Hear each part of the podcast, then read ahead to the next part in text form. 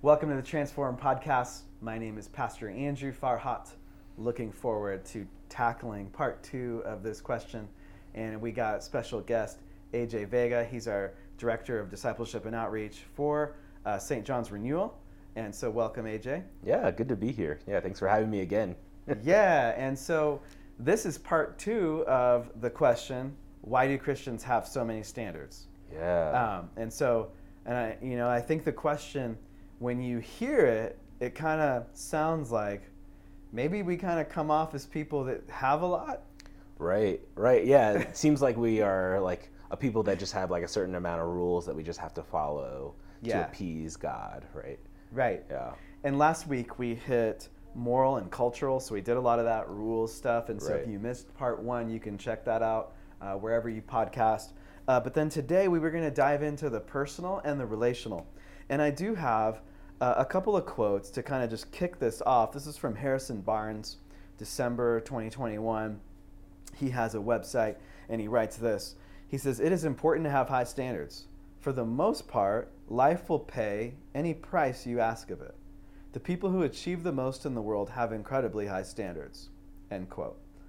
The second quote is from Abby Medcalf, PhD. She says this Today I'm going to talk about why you need to have high standards, but then she says, and low expectations. We'll get to that too, because okay. I think she's actually kind of biblical there. Yeah. Um, but I, I think it's important to note that high standards is not just a Christian idea, Right. but it is an idea of people who know that if you want to uh, have goals and if you want to have a certain uh, kind of direction or purpose in your life, you're going to have to have some standards. Absolutely. Yeah. Yeah, you see it a lot in the work in the workplace, right? Having high standards, right, to see the best of human flourishing, right, to do what you can do best to your ability. Yeah, for sure. Absolutely. So, like in the workplace, you got to have it, uh, or else you're not going to have any expectations for your employees. It's true. Yeah. So it's like, um, I think so. I think we're spinning back the conversation a little bit to the positive. Right. Um, and um, so I guess let's talk about one that I think every hearer um, is involved with. It's friendships, yeah. and that's a big part of our life. Sure. So when it comes to standards with friends, um, I'll just start, and then you could chime in as you as you desire. Sure. Uh, but I think that so we always are kind of looking at a, a Christian lens or a Jesus lens when it comes to this stuff. Absolutely. And I think that what I would say is this: Scripture teaches, especially through the Apostle Paul, um, that bad company corrupts good morals. So there is this thought in Scripture that you should pay attention who you're feeding off of Right. who is impacting your life. And we do get impacted by the community we spend a lot of time with.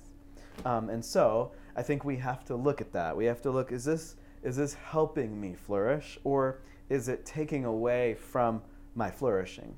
Proverbs says it in a simpler fashion too. It says, Those who walk with the wise become wise. That's good. And so, um, when I became a follower of Christ, I remember uh, there were some really good godly men who said, uh, Andrew, you need to have a core group. You know, you need to have a core group of friends that can pray for you, love you, encourage you, hold you accountable, go be on mission with you. And I thought that that was really valuable advice because that's exactly what happened, you know, in my life, and my life improved drastically uh, to the glory of God, you know. However, with that said, while Scripture teaches that, we also have to hold up just as high. Jesus is clearly a friend of sinners. It's true. He's a friend of tax collectors. He's a Right. friend of prostitutes. He's uh, now he is going out of his way to go with those who need the grace of God. Right. Now, but here's here's what I would say. Some pastors are like, "Oh yeah, I should have a ministry to prostitutes."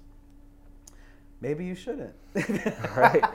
Right. So like, you know, like my point is Sure. like my point is like if you can go to uh, challenging places and be Jesus, go. Right. But if you can't go because of temptation or weakness in your own sinful nature or backsliding or whatever, or negative influences, uh, then you shouldn't go. Right. Yeah, and I think that's a really good point. Like, I think being able to have a strong base of a strong Christian community mm-hmm. that can you can pour into, but also they can pour into you as well. Like that's huge. And then also being able to have a mission field of uh, friends that are sinners, right? People that are broken, people that don't know who Jesus is, and being Jesus to them. I think there's such an incredible opportunity that we have to bring in the transforming nature of who our God is, of who Jesus is, because that's what he did when he stepped into those spaces, right?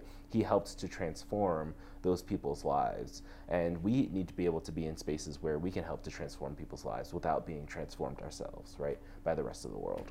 That's really well said. And in AJ, um, how would you say um, Christian community or, or friendships blessed your life so that you can go in the direction that you've gone, and obviously, um, you have uh, gone to great places. You have yeah. found a godly wife. Yeah. Uh, you are you've been fruitful in your ministry. You travel to speak yeah. to youth um, and so, how has Christian community blessed you? Yeah, for sure. Yeah. So, growing up in New York, um, I think one of the biggest things was I went to public school my whole life, which I'm not saying public school is the worst thing in the world, but um, there's so many different people, and especially living in New York, there's a lot of different people from different backgrounds, different cultures, different religions. And so, it was easy to kind of fall into kind of the rest of the world's mindset of doing what everyone else was doing. And from there, when I left high school and I went to Concordia in Texas, um, it was a Christian school, and it was like one of the first times that like I sat into a classroom and the professor came in and he was like, "Okay, let's pray." And I was like, "What are we doing?" Like I didn't know what this is. Like this is crazy. I can't believe we're praying in a classroom. I, and I think that really stirred up the reality of like being surrounded in a Christian community transformed who I was and it really helped me to help have better discipline being able to think about how can i care for somebody in a more meaningful way and to be able to say how can i serve other people rather than what can other people do for me?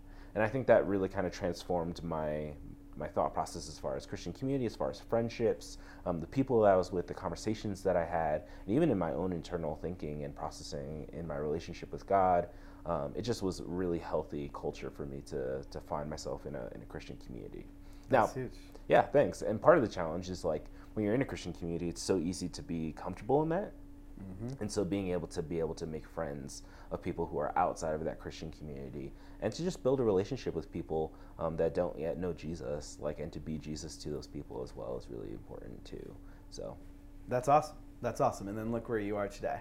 Yeah. Big life change has happened in your life. Sure. Uh, and God's really blessed you. Um, and with all of this, I think there's still wisdom in boundaries if there's ever um, let's say an abusive relationship Absolutely. or someone who's taking advantage of you or who, you know there's extenu- extenuating circumstances sure sometimes relationships need a little bit of boundaries yeah. um, so that you can flourish and someone's not um, uh, I, think overpowering you in a way that's negative sure yeah i mean you need to be in a relationship that is not only life giving, but also life receiving as well, and being mm-hmm. able to give that to other people. But there's also a reality when it comes to standards of you can't be other people's savior. Only Jesus mm-hmm. can do that. And I think that's really huge as we talk about setting up those boundaries that um, people aren't taking advantage of you and you don't have an unhealthy culture or mindset that you need to go and save people at the risk of your own life, right? Um, and I think that's um, a reality that we need to internally process and say, you know, what is Jesus doing in this relationship? Is it healthy for me to be continuing in this relationship? Are there conversations that I need to have as far as setting up those standards and boundaries, not only to protect them, but to also protect yourself as well? Yeah. So. Absolutely. All right. So let's transition to uh, if you are looking for a spouse. If you're yeah. so standards yeah. for choosing a husband or choosing a wife, sure. getting married, uh, clearly uh, very relevant to our lives here. Yeah. Um, so, you know, if you are looking for a wife or you're looking for a husband, let's say you're dating or whatever, what standards should you have? Because obviously, I think I can't imagine a human being on this planet that would say uh, we shouldn't have any. Right, right, yeah, yeah. I definitely think um, being able to have those standards and those boundaries are, are huge, and it's so it's so prevalent in our culture that dating is such just like a, a normal, regular thing. um, it's not a big deal, and yet it is a big deal for us as Christians, right? Because we want to be able to find someone that we want to spend the rest of our lives with, that we want to be Jesus to, and that they can be Jesus to us as well when we need to. And so I think the biggest thing is um, being able to like just process like what Jesus says about marriage, like like the two shall become one, right? For you to be one with somebody, that's such an intimate, beautiful like view of what marriage is and what God does for us, right? We become one with Him when we're in Christ, and I think that's um, you know as you process as you go through dating, you know, thinking about that person that's you're going to be connected to for the rest of your life that you want to be committed to. Um, and the reality is that marriage is not an easy thing. Um, spoiler alert for those that don't know, um, it's not an easy thing, and that's something that you have to work towards because there's brokenness, right? There's a lot of things that people have in their lives that they've done beforehand um, that you're bringing into a relationship, and um, being able to just process and to find forgiveness and to love each other just as Christ has loved the church, just as Christ has loved us and cared for us. So. Absolutely. So you're you're bringing in uh, Genesis two twenty four. The two shall become one. Right. So it's like, all right, you're going to become one with this person, uh, physically, spiritually, emotionally, financially. Yep. Um, that is a big decision. Yeah. You better have some standards. Right. Uh, but then you also brought in Ephesians 5, verses 22 to 33, where Paul says, Husbands, love, Love your, your wives. wives. as Christ loved the church. Yep. And wives, see to it that you can respect your husbands. Right. And that the picture of marriage is a, a picture of Christ's relationship to the church. Right. So Jesus, Jesus' relationship with the church is very tight, very close. Mhm. He is our Savior. He died for us. So that's an also like, man, I, I better have standards because I'm gonna manifest the gospel of Jesus in this marriage. Yeah, well said. You well know, said. so there's gonna have to be some standards there For sure, right? for sure. Um, so with my daughters, I always give the two J's: job and Jesus. Job and Jesus. There you go. So there- that's the standard. There's two have. standards. There you go. okay. That's awesome. um, and then but i also would add to you know like i think in a previous podcast uh, on dating daisy and i talked about all right you should you should uh, have unity spiritually you should uh, Sure. be attracted to them and then i also want to emphasize one other thing i think is important is um, is it somebody you can be a friend to you know Yeah, that's huge. um, and because a lot of marriage is friendship yes. and so, AJ, how would you describe your friendship to who is now your wife, Yeah. uh, Kristen?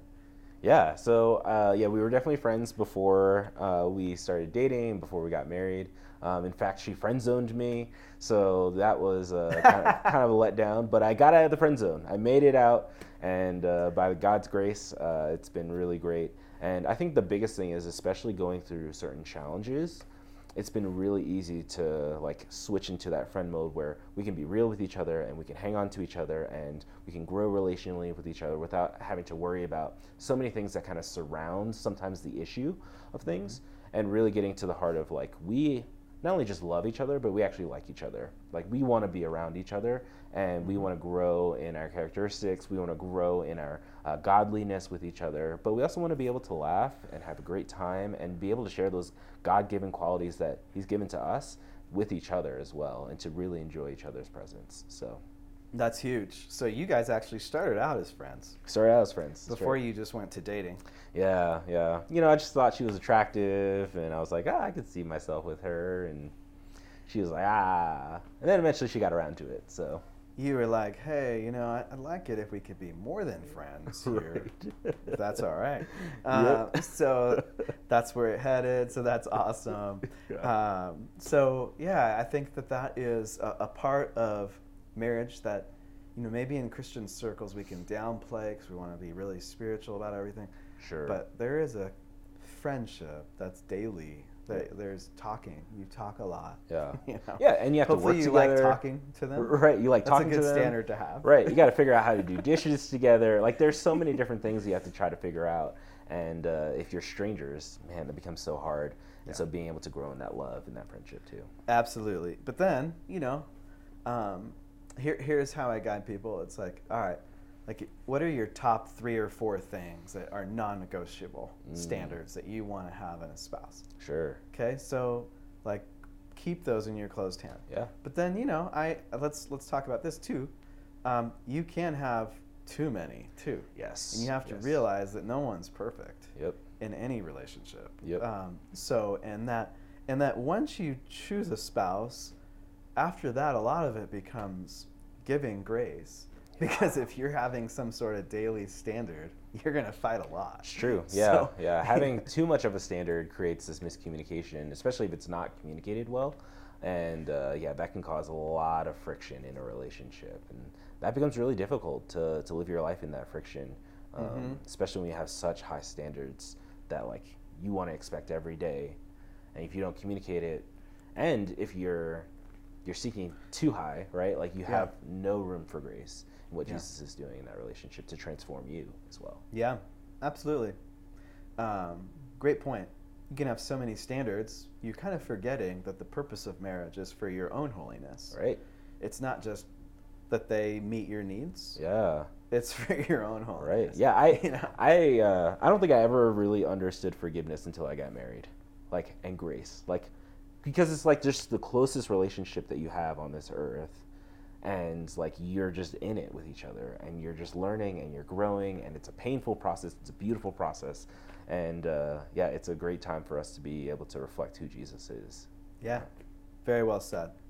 So, AJ, how about work relationships? Like, what would happen if there was a business or organization that didn't have standards Mm. for their employees? Sure. Like, what could go wrong, do you think? Yeah, you know, a place that doesn't have standards is absolute chaos, right? And uh, we try to not live in a world of chaos as Christians. And, uh, you know, God speaks into the chaos and creates order and standards. And, um, you know, sometimes I think there can be um, just kind of unfair things that happen in an organization, um, especially when you don't like work in a church and you're working in a secular organization. Um, but I do think, as far as like work relationships go, as far as with people, like there's definitely room for grace for the people that we have and that we work with, right? We have. I love that quote that you quoted, saying like high, high, have, have, mm, excuse me, have high standards but low expectations, right?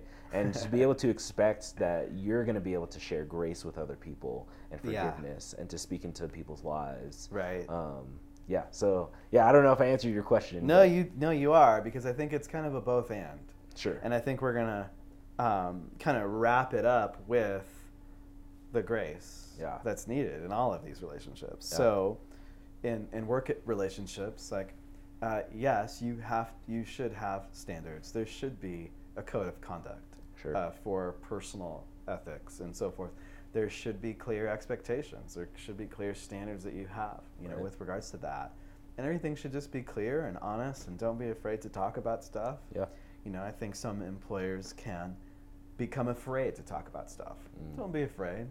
Approach people with love and grace. Yeah. You know, and you know, give things a chance. But of course, no business or organization will flourish uh, without you know having high goals and being future oriented. Sure. And let, let's go get it. Yeah. Um, however, with what you said though, when it comes to friendship, spouse, work relationships, Mhm. expect messy. Yeah. For sure. So, the reason Scripture teaches us that is all have sinned and fall short of the glory of God. Right. Um, and Ecclesiastes really kind of lays out that you know, like this world isn't yet uh, made whole yet. Sure. You know, there's Sure. some things Something that, more. Yeah, there's something more, and so there's going to be brokenness. There's going to be uh, imperfections, and so um, Scripture teaches us to bear with each other in Mhm. love. It says to be eager to maintain unity uh, through the bond of peace with believers. Paul says, Romans 12:18, so much as is possible, live at peace with everyone. Right. Right. Proverbs also has a bit, a lot of proverbs about living at peace with people as much as Mhm. you can. Yeah. Um, you know, and so you are forgiving. Forgiving is canceling people's debts. It is uh, releasing them from any retribution, Yep. um, and that is the a significant Christian ethic. Yeah. Jesus says, "If you don't forgive others, my heavenly Father won't forgive you." Right. I think that makes it a high Christian ethic for us. yeah. Um, and so, but yeah, like if you are in friendships or any sort of relationship where like every little thing you do is nitpicked at, Yeah. ugh, it's Yeah. so awful. Yeah, it's kind of like you become just living in a world of like your own standards, where your God is your own mirror, right? And uh, that's not a healthy way to live. And so, you know, I had a mentor that told me once, um, just in any situation, to uh, pray, be flexible, and then pray about being flexible. And I think that's a really good way to think about like how we should have standards for other people and care for other people, and still show them that grace and love of Jesus um, that first showed that love to us, right? I mean, man, if God had too high of expectations or too high of standards for us, man, we would not have received the grace of Jesus, right? But praise Yeah. God for Him and what He's done for us. Yeah, Yeah. that's well said. You know what? That almost just sounded like a closing mic drop. Like you just are like, boom. I don't want to drop these mics because they're expensive.